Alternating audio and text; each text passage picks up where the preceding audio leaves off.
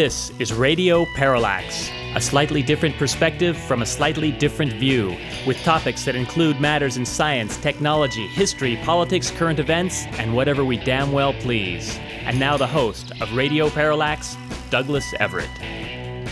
Welcome to the program. In our second segment today, we will speak with Steve Freeman.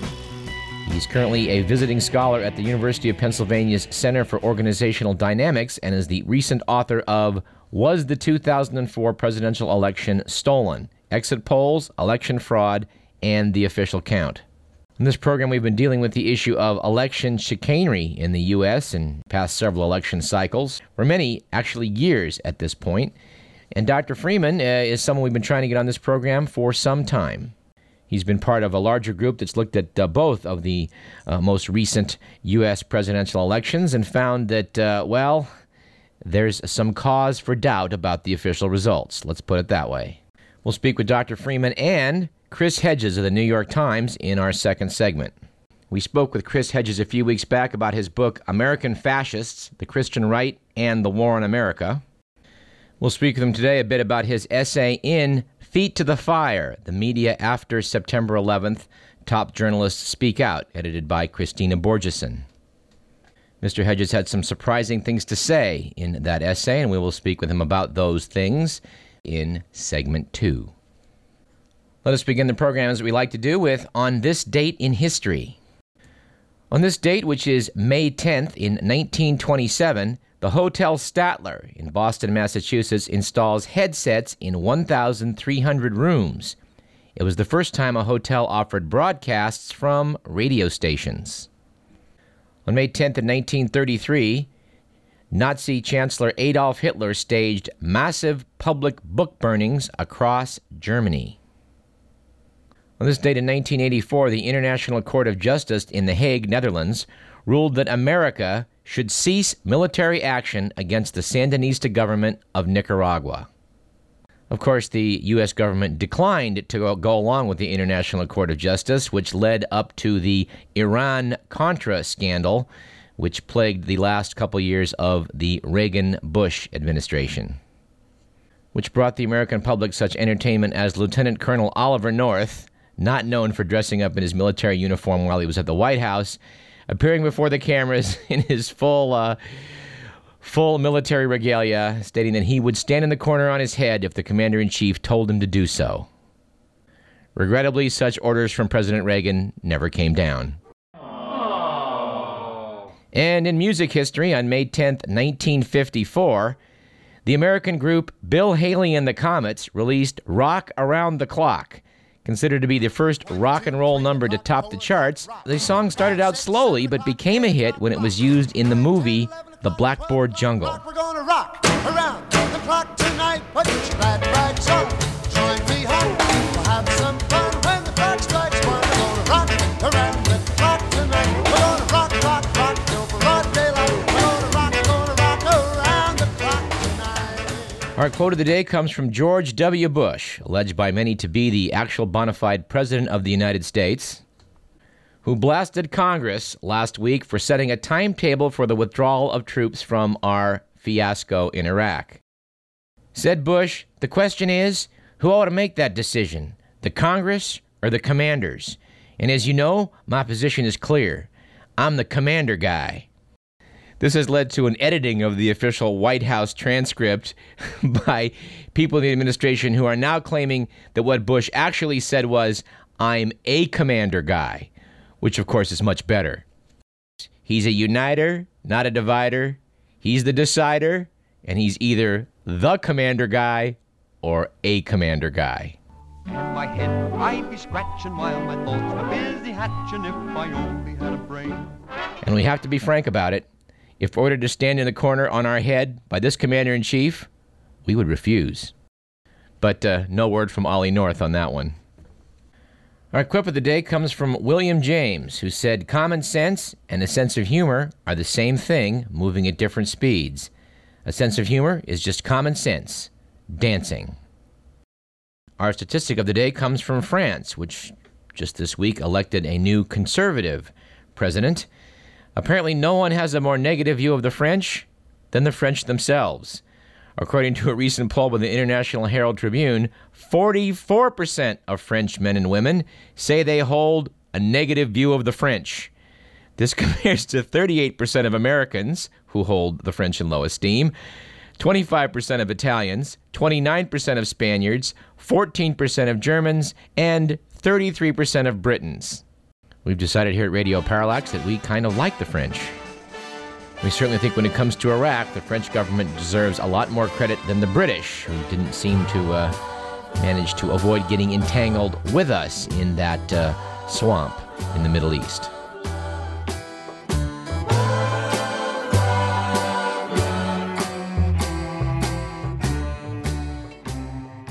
Our joke of the day comes from AmazingJokes.com, which noted recently that uh, there's many reasons to think that prison is better than work. Some of the reasons? In prison, you spend the majority of your time in a 10 by 10 cell. At work, you spend the majority of your time in an 8 by 8 cubicle. In prison, you get three meals a day. At work, you get a break for one meal, but you have to pay for it. In prison, good behavior earns you time off. At work, good behavior earns you more work. In prison, they allow your family and friends to visit you. At work, they do not allow your family and friends to visit you. And finally, in prison, you can watch TV and play games, whereas at work, you can get fired for watching TV and playing games.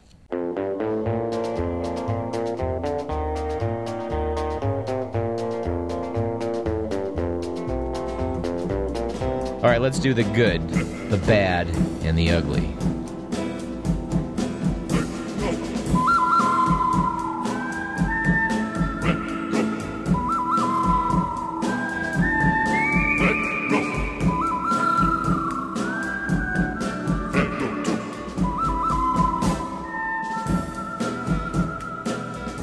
According to The Week magazine, last week was a good week for New Jersey Governor Jon Corzine, who was released from the hospital after breaking multiple bones and nearly dying in a crash in which his official SUV was racing through traffic at 91 miles per hour. Said Corzine, I hope the state will forgive me, and I'll work very hard to set the right kind of example. Corzine described himself as a blessed human being.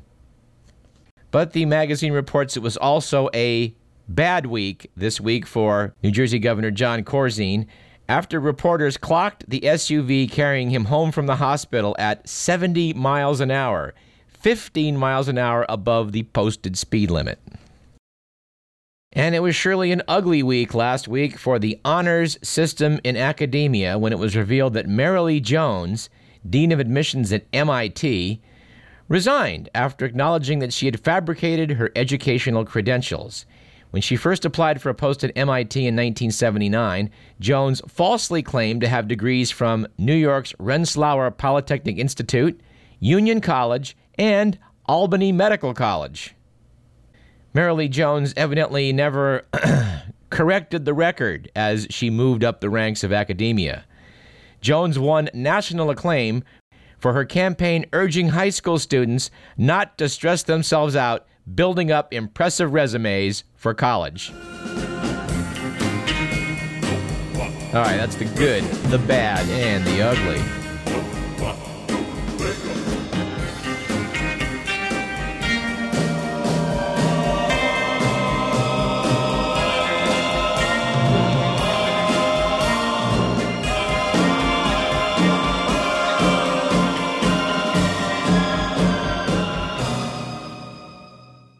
All right, here's an item from the Only in America file. Apparently, Don Larson, a district chairman in the Utah County Republican Party, has submitted a resolution to the party's annual convention suggesting that illegal immigration is, quote, Satan's plan to destroy the U.S. by stealth invasion, unquote. Larson's bill calls for the U.S. border to be sealed immediately to thwart the Prince of Darkness's plan for a new world order as predicted in the scriptures. And from the definitely not in America file, we have the following. German demographers announced last week a 30% spike in the number of children being born exactly nine months after the World Cup finals took place in Germany. Explained Dr. Rolf Klitsch, During the World Cup, emotions run high. And apparently they do. And in a surprising news item from south of the border, Mexico City's Legislative Assembly last week passed a bill legalizing abortion in the first 12 weeks of pregnancy. This is a first in Mexico.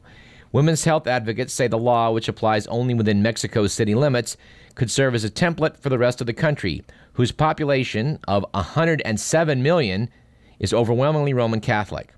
Government officials say about 200,000 illegal abortions are performed in Mexico every year, and complications from illegal abortions are the third leading cause of death for pregnant women in the capital city. We at Radio Parallax find this to be encouraging news from Mexico. Uh, a somewhat less encouraging story from the Mexican capital. It was noted that two days ago, more than 18,000 people stripped naked and bared it all in Mexico's vast main square, the Zocalo. This was for U.S. photographer Spencer Tunick's biggest nude shoot. The Brooklyn, New York artist has become famous for photographing thousands of naked people in public settings worldwide, from London and Vienna to Buenos Aires and Buffalo, New York. Reportedly, his previous best turnout had been 7,000 models in Barcelona in 2003, but this Mexico City shoot has dwarfed all of the others. Said participant Oscar Roman Munoz, a 25 year old engineer, the important thing is not that it's your body or someone else's, but that you participate in something as a society. This reflects the need for change and integration in world trends.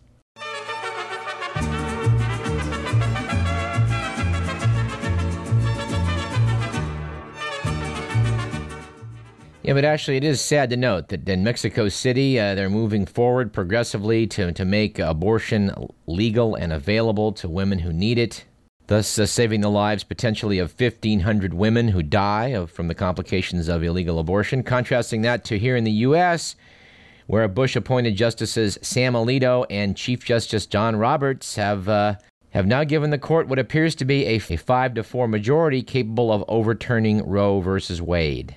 Of course, that fifth vote all comes down now to Anthony Kennedy, former McGeorge professor of law, who seems to be the, the mystery man on the Supreme Court.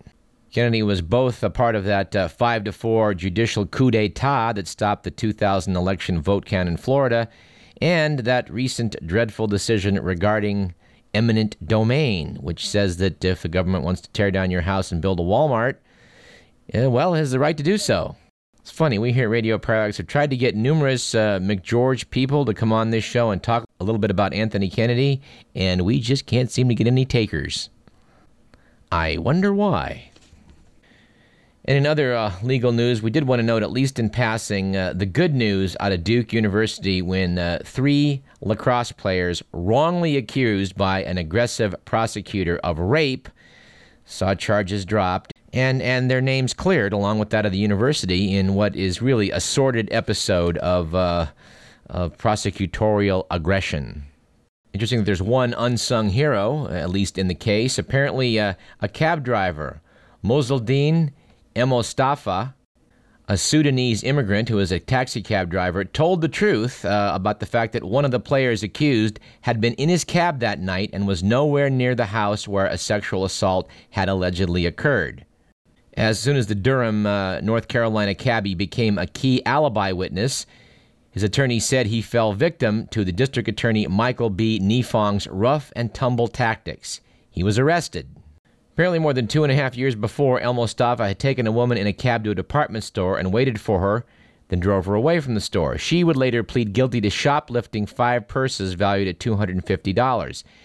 El Mostafa was accused of aiding and abetting misdemeanor larceny. His attorney said he had no idea what she was doing inside the store. A former security officer at the store testified that after the woman got into his cab, he sped away before the woman could even close the door. But a surveillance tape showed the cab did not start moving until the door was closed. A judge acquitted him. Anyway, it's nice to know that another subplot in in this case of criminal justice gone awry uh, turned out okay in the end. Wish we could say the same about the uh, Cinco de Mayo rally that took place in L.A. Uh, on Saturday, wherein uh, baton wielding LAPD apparently went through the crowd, whacking various newsmen and, and roughing them up and ensuring that they move along, get into their uh, vans, and shut the door and thus stop filming. The LAPD apologized for its behavior. Anyone with press credentials should be allowed to cover an event. That's why you get press credentials, let alone standing there with a microphone in your hand and a camera crew photographing you. We will uh, continue to follow that story. In a somewhat lighter judicial matter, we would note uh, the news coming from New Delhi, where a court issued arrest warrants for Hollywood actor Richard Gere and Bollywood star Shilpa Shetty last Thursday, saying their kisses at a public function, quote, transgressed all limits of vulgarity, unquote. Judge Dinesh Gupta issued the warrants in the northwest city of Jaipur after a local citizen filed a complaint charging that the public display of affection between the actors offended local sensibilities. Gupta apparently uh, viewed some earlier television footage of the April 15th event, which he called, quote, highly sexually erotic, unquote, saying the pair violated India's strict public obscenity laws. The Press Trust of India news agency quoted the judge as saying that Gere and Shetty transgressed all limits of vulgarity and had the tendency to corrupt the society. Gere apparently left India shortly after the kissing incident and it was not immediately clear how the warrant would affect him. His publicist, Alan Nierob, said there would be no comment from the actor. Now, I, I've not seen this particular video, but Mr. Merlin, I gather that you did see it on YouTube. But did you think this was a vulgar display? I don't know. Well, there you go. And uh, let's round off this segment with some, some news from around the world. Apparently, Paul Wolfowitz, the embattled World Bank president, is under growing international pressure to resign. Wolfowitz was appointed uh, World Bank president as a promotion for the fine work he did at the Pentagon in starting up the Iraq War.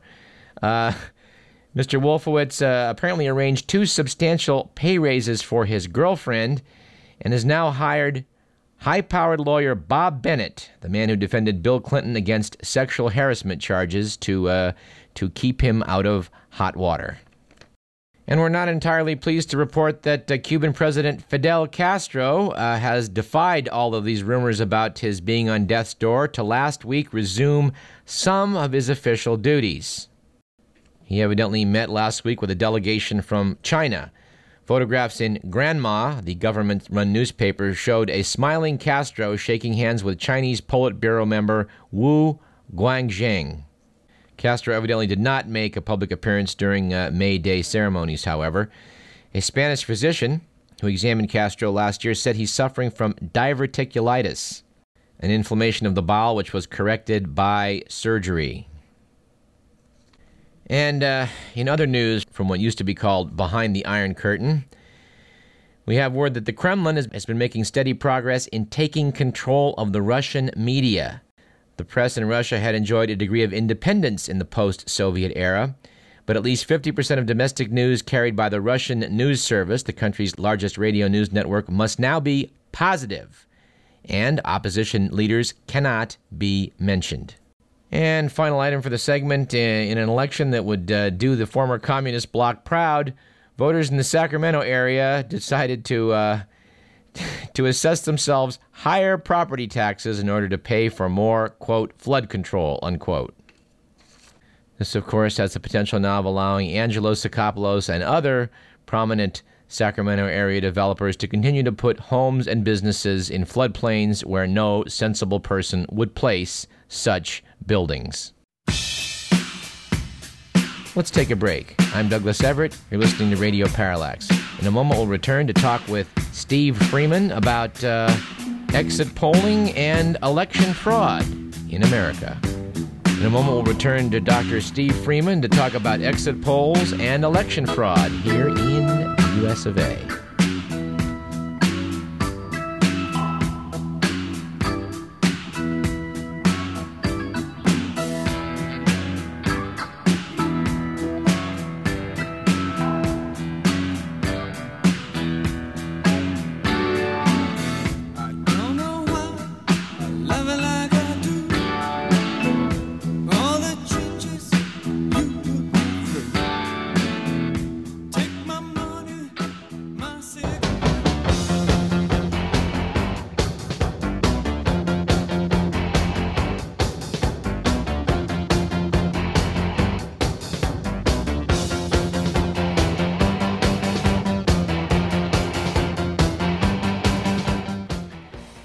Dr. Steve Freeman has a PhD in organization studies from MIT's Sloan School of Management. He's a visiting scholar at the University of Pennsylvania Center for Organizational Dynamics, where he teaches research methods and survey design, a domain that includes polling.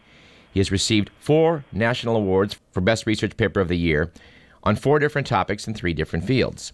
More recently, Dr. Freeman authored Was the 2004 Presidential Election Stolen? Exit Polls, Election Fraud, and the Official Count. We've been looking forward to having him on Radio Parallax for some time. We could finally say, Dr. Steve Freeman, welcome to Radio Parallax.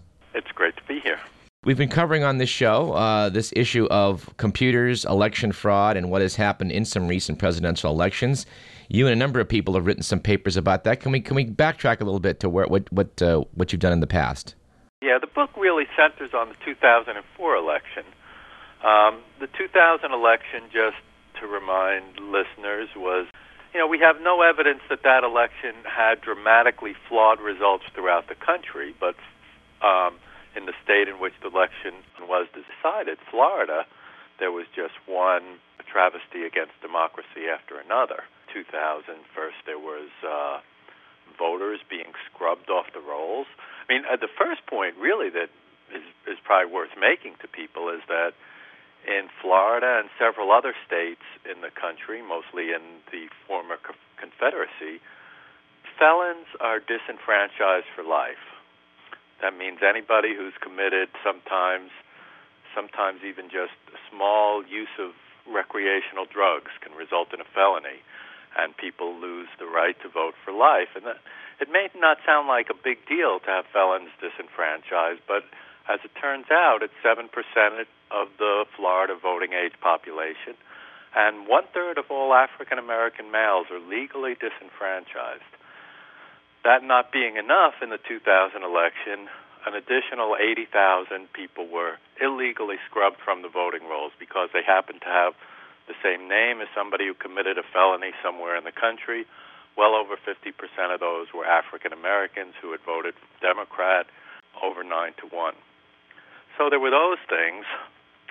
In addition to that, there's much evidence of a corrupted count throughout the state and then just uh, a stopping of the count in the end. There were ballots that were probably intentionally misdesigned, and all told, even despite all the problems with vote suppression and people being illegally knocked off the rolls, had the votes been counted as cast, Gore would have won that election quite easily, well over 20,000 votes. Which is a story that has hardly been reported, but that is the fact, and it's really an indisputable fact. We reported on it here and hope to continue to do so because uh, George Bush still is president. Well, yes, he's, he's, he still is filling that office.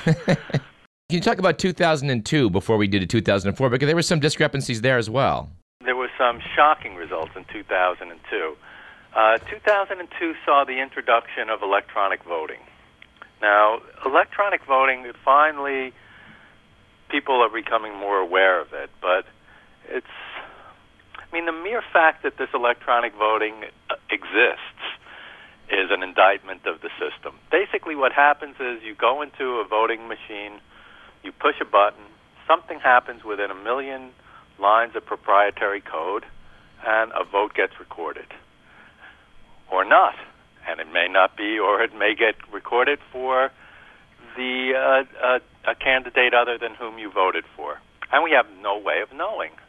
A way to think about this in India, in the early days of democracy, when there was still, well, there still is a caste system, but a lot of resistance on the part of the upper castes to a democratically elected government. And what would happen in many of the villages is that the Brahmins didn't let the untouchables, the lowest caste, actually cast a vote. Rather, they would have the untouchable tell them who they wanted to vote for, and they would secretly record this vote. And of course, we can see the problems with that system. The Brahmin may not have heard the untouchable correctly, or he may have made a mistake, or he may have had different interests and, and wrote that vote down differently. Basically, we're in a situation in this country where 99% of the American population is being treated as an untouchable. We have no way of knowing how those votes are. It's trivially easy for these companies to produce whatever results they want, and we don't know what's happened. And there's no way to go back and look at it either because there's no paper trail. And even when we have incredibly suspect results, nobody's been willing to allow those machines to get opened up and examined. In 2002, the introduction of electronic voting, there were five big surprise Republican victories that allowed them to retake control of the Senate and win a couple of governors' races that were just astounding because in Georgia, for example, the first state that went completely electronic, the Democratic governor was ahead by over 11 percentage points in the polls, and he subsequently lost by five. Uh, the senator in that state, Max Cleland, triple amputee, decorated war hero, was accused of being non patriotic by his Republican adversary, despite being ahead by seven percentage points in the polls, lost by five. So we saw these kind of things around the country, those just being only two of the most extreme. As a, as a scientist specializing in, uh, in computers and how things are counted, these swings of 12% or 15%, this exceeds what we saw in, in the Ukrainian fraudulent election. This is something that's uh, statistically a million to one shot, is it not? Right. It was just incredibly ironic, November 2004, that at the same time there was an exit poll discrepancy in the Ukraine, halfway around the world, it was treated as evidence of a fraudulent election. And the Republican Republican uh, ambassadors there, members of the State Department, and Senator Richard Lugar, head of the Foreign Relations Committee, were there saying saying as such that the exit polls exit polls prove fraud. Deputy Secretary of State testified that they paid for those exit polls in order to ascertain the integrity of the election, saying that otherwise it's very difficult to prove mass scale fraud. We had an election here of almost identical proportions. In both cases, an incumbent won the official count by a few percentage points and lost the exit polls by several percentage points. There it's treated as fraud. Here at the same time, they're saying it's evidence of fraud there. Uh, the chairman of the Republican National Committee is saying, well, we shouldn't even have exit polls in the future because they just don't work. but in fact, they have been used for purposes of election verification throughout the world. Till 1980, the worry about exit polls was that they were too accurate in terms of allowing the press to, to know who won the election before the polls actually closed. And believe me, since 1980, exit polls technology and methodologies have not gotten worse, but like any other technical procedure, they've gotten considerably better over time. Well, Dr. Freeman, things have not gotten much better. It sounds like in 2006 election, you, you have a current letter out requesting that the U.S. House of Representatives investigate what's going on in Florida. What's what's that all about? In Florida, in one case, the more famous one in Sarasota, there are 18,000 missing votes. Again, using electronic voting machines. In this particular race, there are four counties. The three Republican counties had approximately 2% of voters abstaining from the from the congressional race. In the one Democratic county in the congressional district, Sarasota, 18% of voters supposedly did not cast a vote for for Congress. Um, despite had had they voted in the same proportions as other people in the county, the Democrat would have won that seat um, we can, through calculations, infer based on the precincts in which the votes are missing that had those votes been counted, the Democrat would be seated. So even under these circumstances, the judges there have refused to allow inspection of the voting machines. So we're asking, we've asked the House Administration Committee to look into it. That's one one race. That race they have accepted. They so far have seemed to have turned down several other races one of which is a race with Tom Feeney, who came to national fame in 2000 when he declared that he was going to award the seats. He was Speaker of the House of Representatives, the Florida House of Representatives, in, in November 2000, and he declared that regardless of how Floridians voted, he was going to award the electoral votes to George Bush. Subsequently, there have been allegations of him including a signed affidavit and tef- testimony before Congress that he approached a computer consulting firm in South Florida to develop technology that would allow the votes to be altered. In his race, the challenger has been suspect of the results, and he went in some precincts door to door asking voters to sign an affidavit who they voted for. And in many of these precincts, there have been more people signing affidavits saying he, that they voted for him than there are votes on his behalf, which, of course, is an impossibility. So we've asked uh, Congress to look into that. So far, they have declined. Is this definitive at this point, or is there still a possibility they will look into it? I, I'm not sure of the procedures there. Um, I, I don't know. It looks as though they're not going to look into it. At least the House Administration Committee that has jurisdiction over it. But you know, we'll keep pressing on this issue. It's uh, it's just astounding. Basically, what we have is a system where elections have been privatized, and basically, we're not electing our representatives anymore Diebold and the other voting companies are. And even under these very suspect circumstances, courts and Congress themselves have been unwilling to, to challenge that arrangement.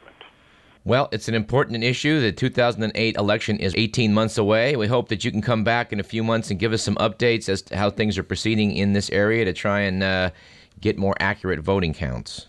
Well, we're, we're certainly doing our best. We uh, we do urge the, your listeners to get involved. This is this is one issue that you cannot trust uh, trust the politicians to take care of. That there is no way to evid- there's no way to change the system without a mass public showing of disapproval for the system because incumbents are happy with the system as is. It basically ensures they can they can get reelected no matter what. So we do ask that your listeners look at our website, electionintegrity.org read my book or some of my papers, which are on the web, to become more familiar with, with what has been happening as far as democracy goes in America. And uh, to whatever degree possible, please get involved. Very good. His most recent book was the 2004 presidential election stolen, exit polls, election fraud, and the official count. We've been speaking with Dr. Steve Freeman, and we expect to have him back on again. Thanks very much for speaking with us, Dr. Freeman.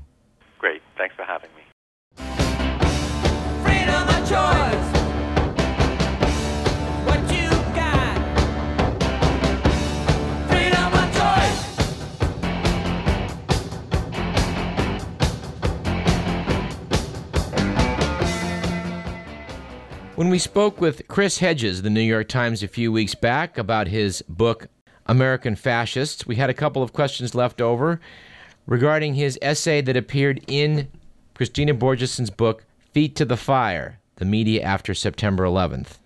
In his essay titled We're Not Mother Teresa's, Chris Hedges had some startling things to say about what he observed in the Middle East.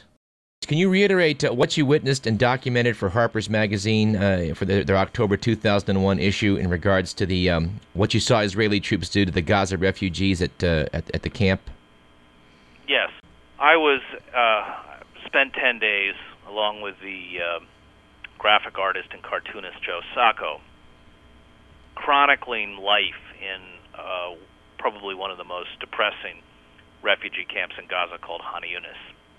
And the first day that we got there, the, the, it is the the the camp was surrounded at the time by a horseshoe-shaped fence, and on the other side of the fence was um, a Jewish settlement. You could look through the fence and see the lawns and the people with the lawnmowers and the sprinklers. Meanwhile, those in the camps didn't have running water.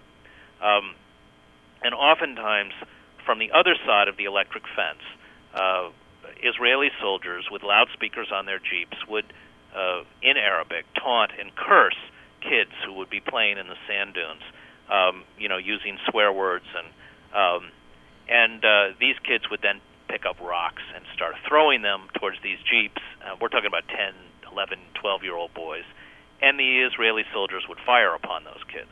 Uh, this was an almost daily occurrence when I was there, and uh, of course, when I first heard about it, uh, I, I went to the edge of the camp and watched it. I watched it se- uh, over several more days. Yet these young kids being shot. You know, I listened to the uh, uh, soldiers uh, over the loudspeaker on the jeep scream to the kids in Arabic, "Ta'al, ta'al," which means come, or you know, "Ibn Sharbuta," which is a curse word in Arabic, and this kind of stuff. And um, And then I would, after the kids were shot, I went to the hospitals to visit them, uh, or in a few cases went to their funerals, um, and was very careful about getting, you know, the dates, times, names, locations, uh, where they were wounded, uh, and put this in my story. And of course, uh, caused quite a stir. I was attacked roundly by the Israeli lobby in the United States, who did things like claim that I wasn't there. When they tried to do that on television, we got the Harper's lawyer to threaten to sue them, and they printed a retraction. I mean, but it was really a form of character assassination.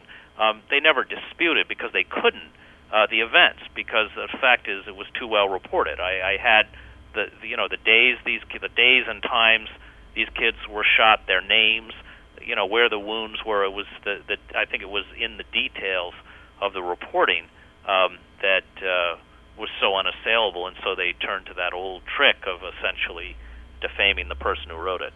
Well, the U.S. government, of course, has a very pro-Israeli foreign policy. Can you talk just a bit about how how the Bush administration's foreign policy has really blended with the agenda of, of the Israeli right wing?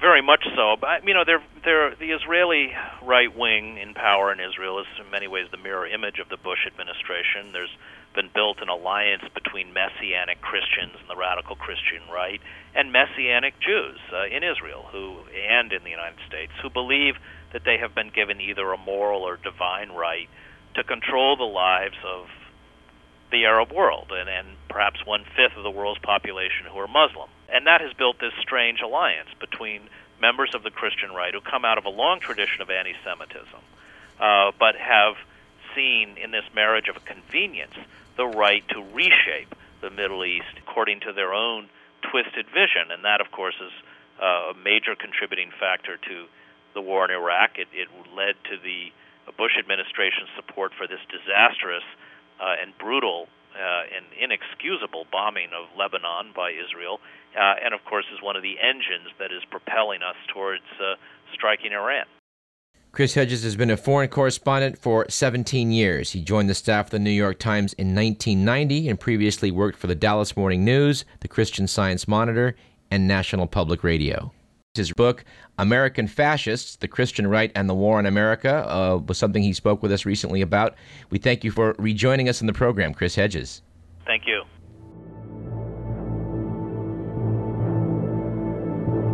You're listening to Radio Parallax. I'm Douglas Everett. Let's take a short break.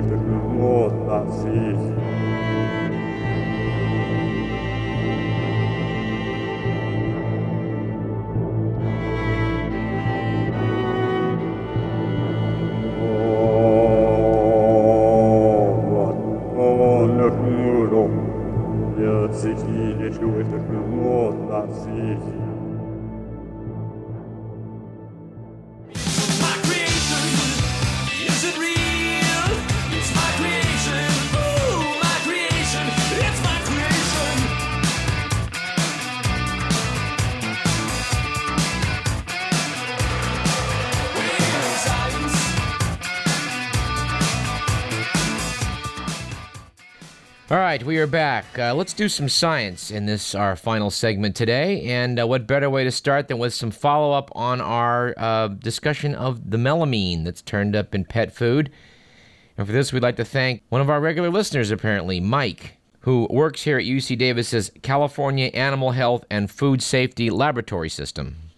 We mentioned last week we would hope that someone would email us uh, that knew about what was going on with this situation, and thankfully, uh, Mike, an analytical chemist, uh, has done so.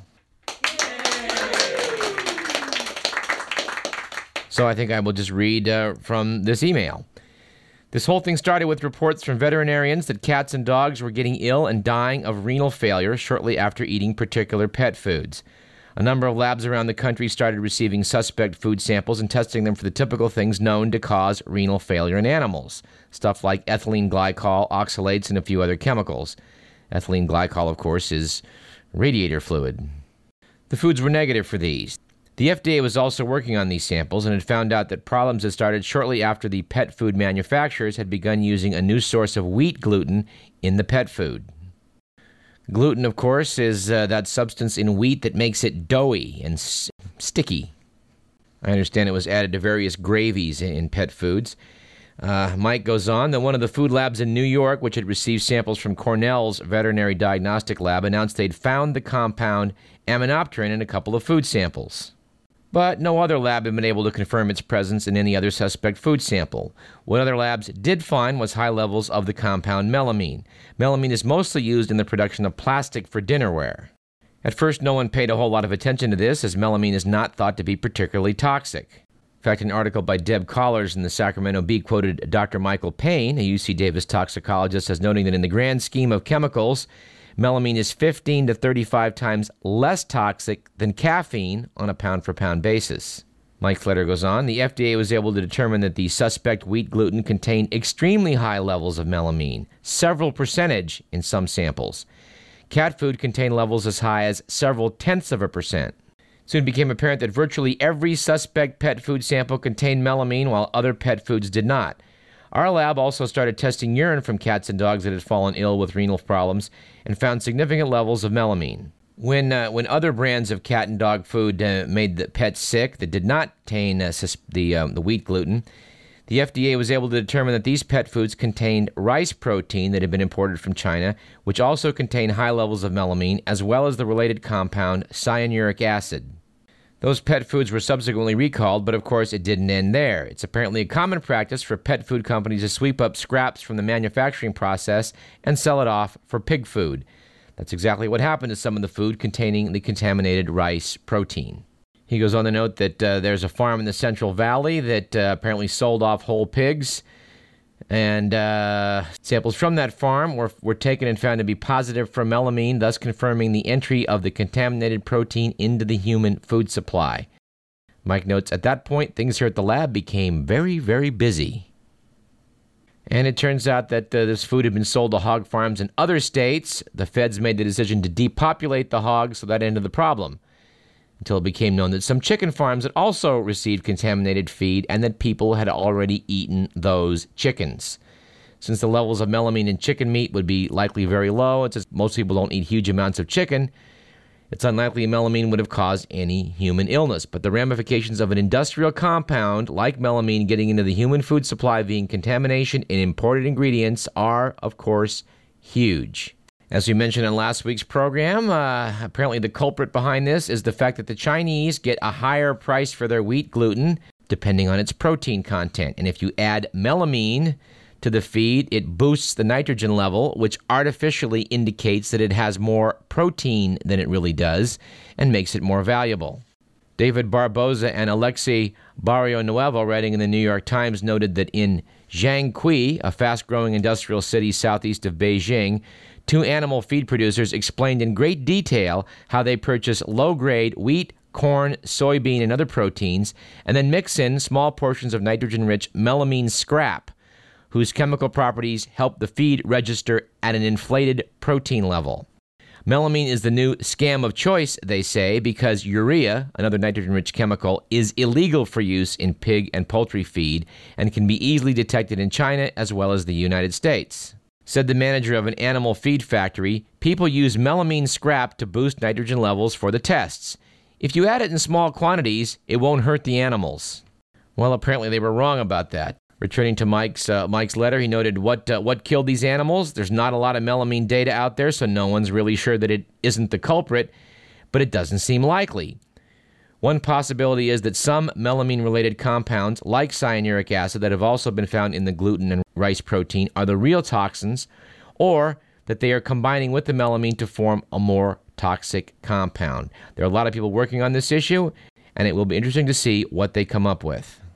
Well, it certainly will, and we will continue to follow this story it as it unfolds. And we hope, uh, Mike, that you will again uh, write us and keep us informed of what the California Animal Health and Food Safety Laboratory System uh, is coming up with. It's really very gratifying for us to note here at Radio Parallax is that as we reach more and more people, that uh, you know we can count on your expertise to educate us and thus every other listener about uh, what you know about. I've heard Dr. Bill Wattenberg uh, on KGO radio note many times that, well, I don't know the answer to that, but you know what? Someone out there listening does, and we want them to call in so we can learn from you. Right, let's do some science. According to The Economist magazine, April 14th issue, gut bacteria may help to explain why a Spartan diet increases lifespan. Noted the magazine, it's now generally accepted that eating less makes animals live longer. That's been demonstrated in creatures ranging from worms to mammals. Exactly why it should be so remains, however, hotly debated. So, Jeremy Nicholson of Imperial College London and his colleagues set out to shed some light on the matter, and their results were published in the Journal of Proteome Research. You know, and, and I'm glad The Economist reprinted this because, you know, I let my subscription to the Journal of Proteome Research lapse. But at any rate, the question posed is Does eating less result in a lower metabolic rate? And the preliminary uh, answer from this research indicates that perhaps in dogs anyway, uh, yes, apparently it does.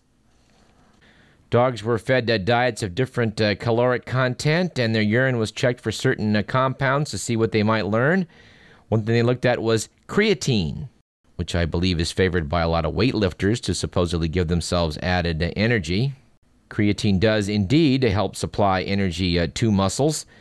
Uh, checking checking on these dogs and the various diets, they found out that the dogs that were well fed had more creatine in their urine than their calorie deprived counterparts.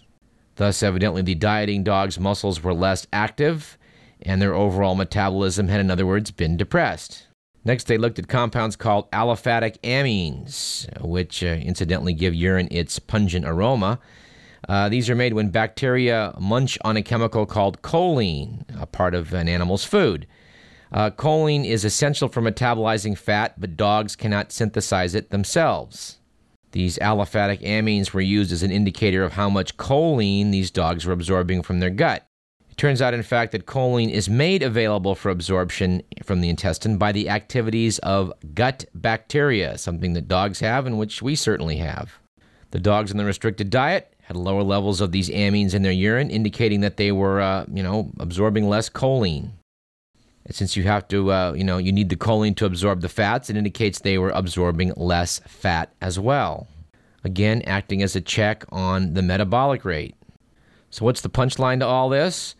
Well, the apparent drop in choline levels was much greater than could be accounted for by the relative lack of food. So, Dr. Nicholson suspects that the restricted diet was also causing the composition of the dog's gut flora, flora meaning the different uh, types of bacteria present, to change in a way that did not favor choline munching bugs. This offers an intriguing echo to a study we mentioned on this show a few months ago by Jeffrey Gordon at Washington University in St. Louis, who showed that putting obese people on a diet changes the mix of their gut bacteria. In, in that human study, the consequences uh, that they found were a change in the metabolism of, of carbohydrates rather than fats, and the human study didn't imply any direct link with longevity, like Dr. Nicholson's work uh, does here with, with dogs. But the parallel is intriguing and does offer us another incentive to cut down on our calories if we want to live long. Anyway, that one took a while to get through, but I think it's worth it because, uh, you know, the one thing that we know guaranteed can extend lifespan no matter which species you're talking about is caloric restriction. Think about it. And uh, New Scientist magazine, April 7th issue, had an article we wanted to tell you about uh, talking about a new dangerous pandemic. Only in this case, they're not talking about human disease, they're talking about a disease of wheat. Article by Deborah Mackenzie starts out quoting the father of the Green Revolution, Nobel laureate Norman Borlaug, who said, This thing has immense potential for social and human destruction. Note of the magazine, an infection is coming and almost no one has heard about it. This infection isn't going to give you flu or TB. In fact, it isn't interested in you at all. It's after the wheat plants that feed more people than any other single food source on the planet. The disease is UG99, a virulent strain of black stem rust fungus discovered in Uganda in 1999. Now, since the Green Revolution in the 60s, farmers everywhere have grown wheat varieties that resist stem rust. But apparently, UG99 has evolved to take advantage of those varieties, and almost no wheat crops anywhere are resistant to it. Magazine notes black stem rust itself is nothing new. It's been a major blight on wheat production since the rise of agriculture, and the Romans even prayed to a stem rust god, Robigus.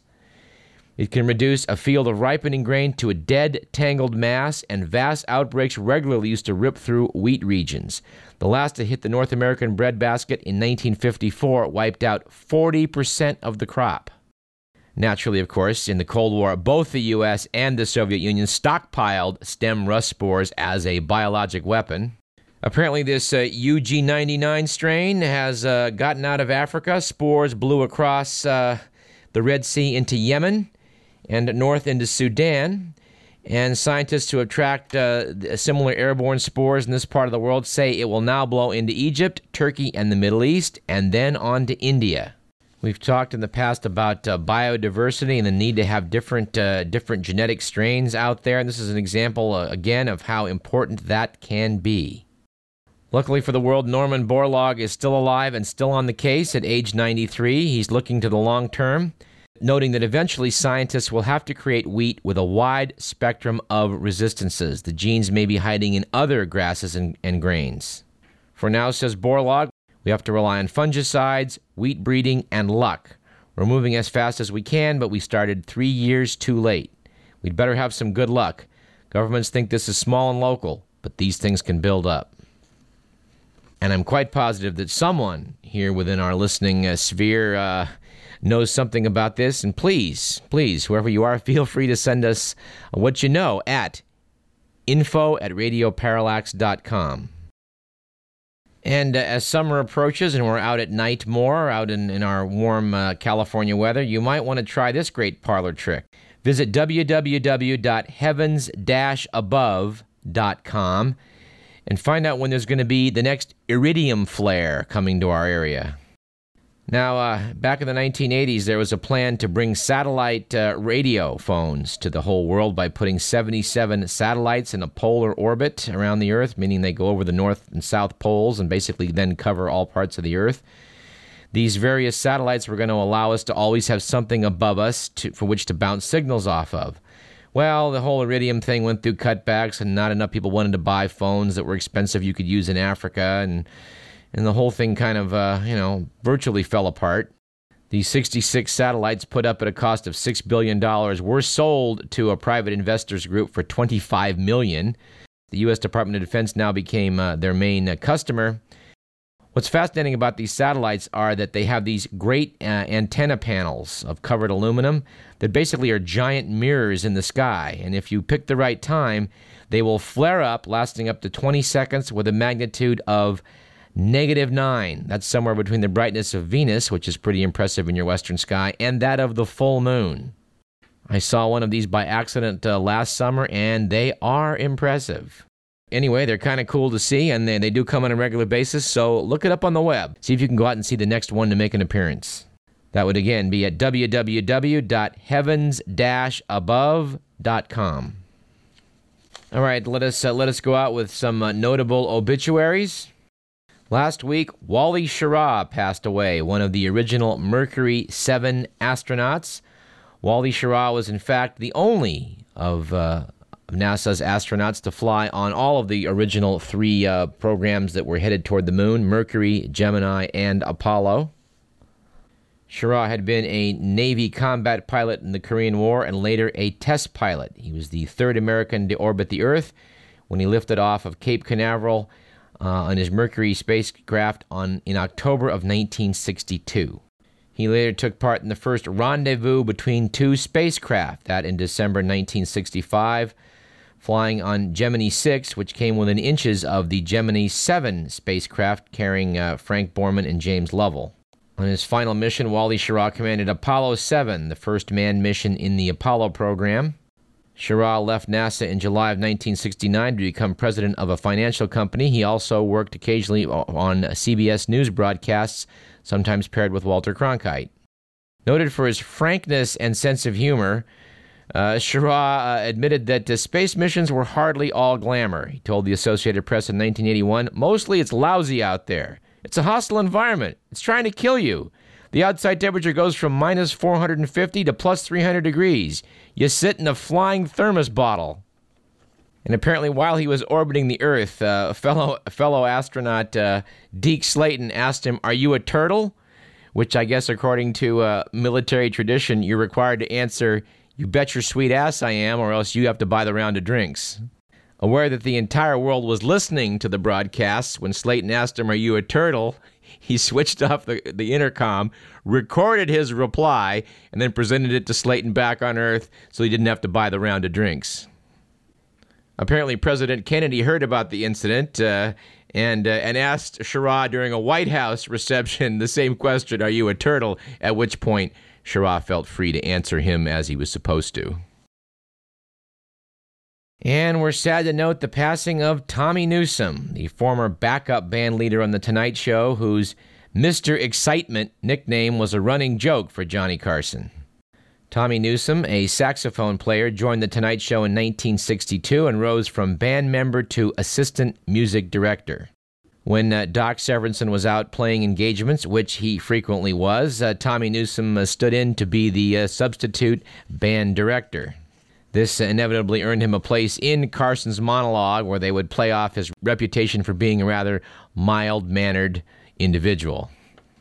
It's really sad to contemplate that Johnny Carson's Tonight Show has been gone now 15 years because uh, I can remember so well uh, Tommy Newsom standing there with his low key personality and his, uh, in his rather drab suits, and in contrast to Doc Severinsen's, uh, you know, flashy stylings.